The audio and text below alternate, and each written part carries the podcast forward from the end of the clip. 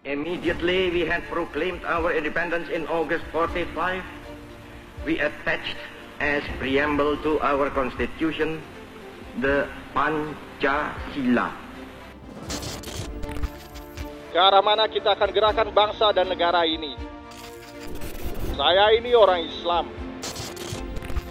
Karena kebetulan mempunyai musuh yang sama, yaitu imperialisme Belanda.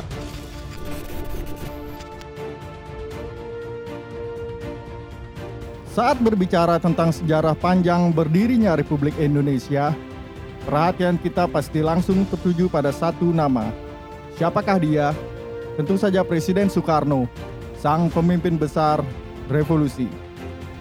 Presiden Soekarno, Supreme Commander of the Armed Forces, Prime Minister, Mandatory of the Supreme Congress, Leader of the Revolution. Bung Karno merupakan Presiden pertama Republik Indonesia. Beliau merupakan pencetus dan penggali nilai-nilai Pancasila sebagai dasar negara ini. Halo saudara dan saudari sekalian, selamat datang di podcast Sang Penguasa. Perkenalkan, saya Igusti Ngurah Prama Yudhistira sebagai anchor di sini. Hari ini, tepat di sepuluh Agustus dua ribu dua puluh, saya merekam podcast ini. Ini merupakan episode perdana podcast Sang Penguasa. Episode ini akan disiarkan di hari peringatan kemerdekaan kita, tujuh belas Agustus nanti. Dalam podcast ini, saya akan membahas tentang dasar negara kita, yaitu Pancasila. Pernahkah kalian berpikir, bagaimana bisa masyarakat yang terdiri dari reruntuhan berbagai macam kerajaan, berbagai macam ras dan suku, bisa bersatu dalam sebuah negara? Apakah kita yang berbeda ini dapat bersatu karena kebetulan mempunyai musuh yang sama, yaitu imperialisme Belanda? Ataukah kita memang benar-benar memiliki dasar yang kuat untuk dipersatukan, yaitu Pancasila? Mari kita bahas di sini.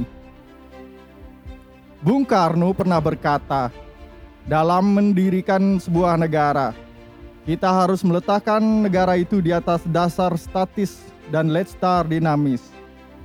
Leitstar di sini merujuk pada bahasa Jerman, yang berarti bintang penuntun. Dasar statis ini bisa diibaratkan sebagai meja yang dapat mempersatukan dan mengumpulkan segenap elemen di dalam bangsa ini.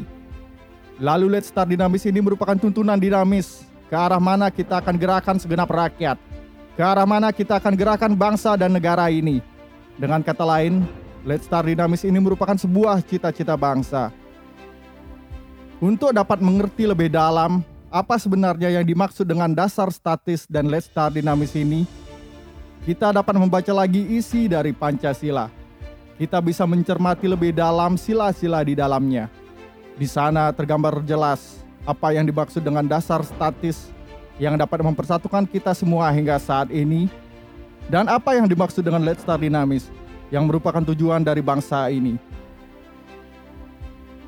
Bung Karno dalam menentukan dasar untuk sebuah negara, tentu saja harus menggali sedalam-dalamnya ke dalam jiwa dan kepribadian masyarakat Indonesia.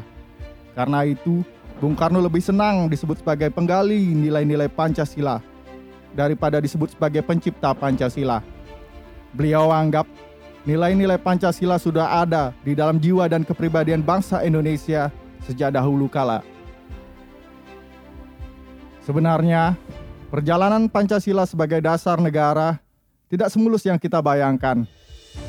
Kalian harus mengetahui bahwa sila-sila di dalam Pancasila yang kita kenal sekarang ini cukup berbeda dengan versi yang pertama kali dikemukakan oleh Bung Karno pada tanggal satu Juni sembilan belas empat puluh lima di hadapan sidang B P U P K I. Bahkan, sewaktu Bung Karno mempropagandakan Pancasila, ada pihak yang beranggapan bahwa Bung Karno kurang dalam saat menggali dasar negara ini. Jelas yang berkata demikian adalah kelompok Islam. Karena pada waktu itu, pada awal berdirinya Republik ini, kekuatan besar politik di Indonesia dan para pendiri bangsa didominasi oleh dua kelompok, yaitu kelompok Islam dan nasionalis.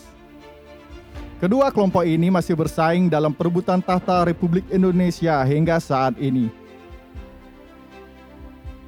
Pada waktu itu, kelompok Islam beranggapan, jika Bung Karno bisa menggali dasar negara lebih dalam lagi, Bung Karno akan mendapatkan dari hasil galiannya itu adalah Islam, bukan Pancasila.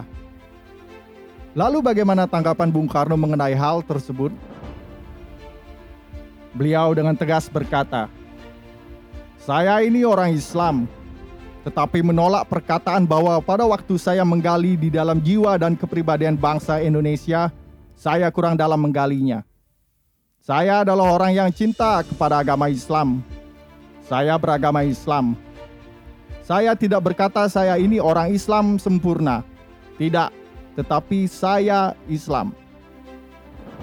Dan saya menolak tuduhan bahwa saya menggali ini kurang dalam. Sebaliknya, penggalian saya itu sampai zaman sebelum ada agama Islam. Saya gali sampai zaman Hindu dan pra-Hindu."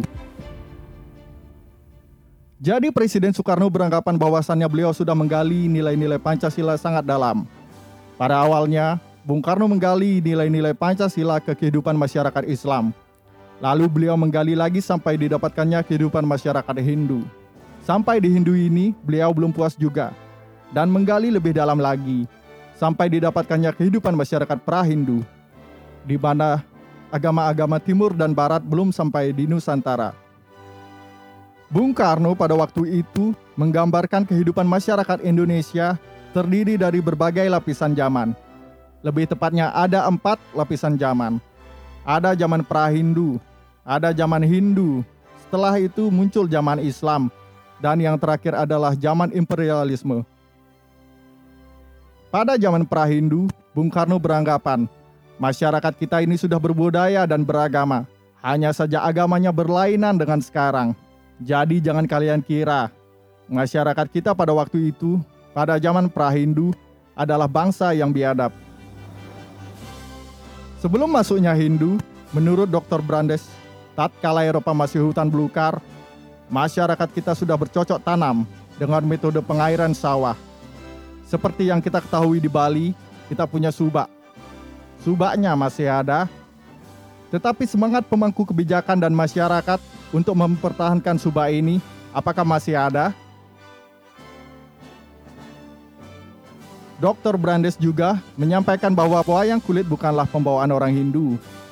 Menurut Presiden Soekarno, Hindu hanya memperkaya wayang kulit, memberi tambahan lakon, seperti yang dimuat di Mahabharata dan Ramayana. Sebelum lakon dari India itu datang, seperti Kresna, Rama, dan Arjuna, kita sudah punya tokoh asli wayang kulit Nusantara, yaitu seperti Batara Guru, Semar, Gareng, Petruk, dan lainnya. Dengan ini terlihat jelas bahwasannya kita ini adalah bangsa yang terbuka dan bisa menerima segala hal dengan baik. Setelah itu datanglah zaman Hindu. Di sini Bung Karno menyampaikan, di dalam bidang politik terdapat negeri Tarumah Negara, negeri Kalingga, Mataram kuno, dan sebagainya. Di zaman Hindu ini melahirkan perpaduan kultur yang luar biasa di bidang sosial maupun budaya. Lalu datanglah zaman Islam, yang di bidang politik terdapat negeri Demak, Mataram Islam, dan seterusnya.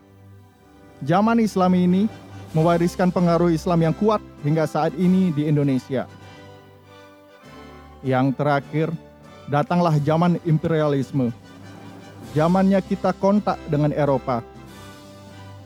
Zaman di mana hancur leburnya masyarakat kita di bidang politik maupun ekonomi. Bahkan masyarakat kita ini menjadi masyarakat yang sangat miskin. Di zaman inilah semangat nasionalisme tumbuh. Masyarakat yang pada awalnya terdiri dari berbagai macam kerajaan, suku, dan bangsa mengesampingkan perbedaannya demi satu tujuan, untuk melawan musuh yang sama, yaitu imperialisme. Jadi, Bung Karno dengan jelas menolak anggapan bahwa penggalian nilai-nilai Pancasila yang dilakukannya kurang dalam. Hasil penggalian dari Bung Karno telah melahirkan Pancasila yang sempurna. Di sana dengan jelas tertera nilai-nilai yang bisa mempersatukan bangsa ini, tertera juga nilai-nilai yang merupakan cita-cita dari bangsa ini. Yang lebih penting lagi, Pancasila bisa diterima oleh seluruh rakyat Indonesia. Dan di atas Pancasila inilah berdiri Negara Kesatuan Republik Indonesia. Dan rakyat Indonesia seluruhnya bisa disatukan. Pancasila bukan hanya sekedar dasar negara, melainkan adalah alat pembersatu bangsa. Saya akan ambil salah satu sila terpenting. Sila pertama, yaitu Ketuhanan yang Maha Esa. Berketuhanan ini adalah salah satu karakteristik bangsa Indonesia. Ini merupakan corak dan jiwa kita, baik di zaman Prahindu, di zaman Hindu, di zaman Islam, maupun di zaman imperialisme. Ini mencerminkan bahwa bangsa Indonesia selalu hidup di dalam alam pemujaan kepada suatu hal, yang hanya kepada suatu hal itu kita menaruh segenap harapan dan kepercayaan. Seperti yang kita ketahui bersama, beberapa tahun belakangan ini muncul perdebatan tentang dasar negara, muncul perdebatan tentang ideologi negara. Entah ini hanya isu untuk kepentingan politik, atau ini hal yang benar-benar sedang mengancam negara kita. Yang jelas, Pancasila sudah final. Pembahasannya sudah selesai. Dan yang seperti dikatakan oleh Bung Karno, bahwasannya negara ini dibangun di atas meja statis dan Leitstar dinamis. Yang tidak lain dan tidak bukan adalah Pancasila. Meja ini merupakan alas dibangunnya sebuah negara di atasnya. Jika kita merubah meja ini, jika kita merubah dasar ini, dan jika kita merubah Pancasila, ini berarti negara yang dibangun di atasnya sudah berbeda. Berbeda dengan negara yang didirikan oleh para bapak bangsa kita pada saat itu. Dengan kata lain, jika kita merubah Pancasila, Negara Kesatuan Republik Indonesia jelas-jelas akan hancur. Saya tidak akan membahas topik ini dengan panjang lebar. Pembahasan Pancasila sudah selesai dan merupakan kewajiban kita semua untuk menjaga Pancasila sebagai dasar negara dan untuk menjaga persatuan ini. Dan saya tutup podcast ini dengan sebuah keyakinan. Saya yakin, seyakin-yakinnya, bangsa Indonesia dari Sabang sampai Merauke hanyalah dapat bersatu padu di atas Pancasila.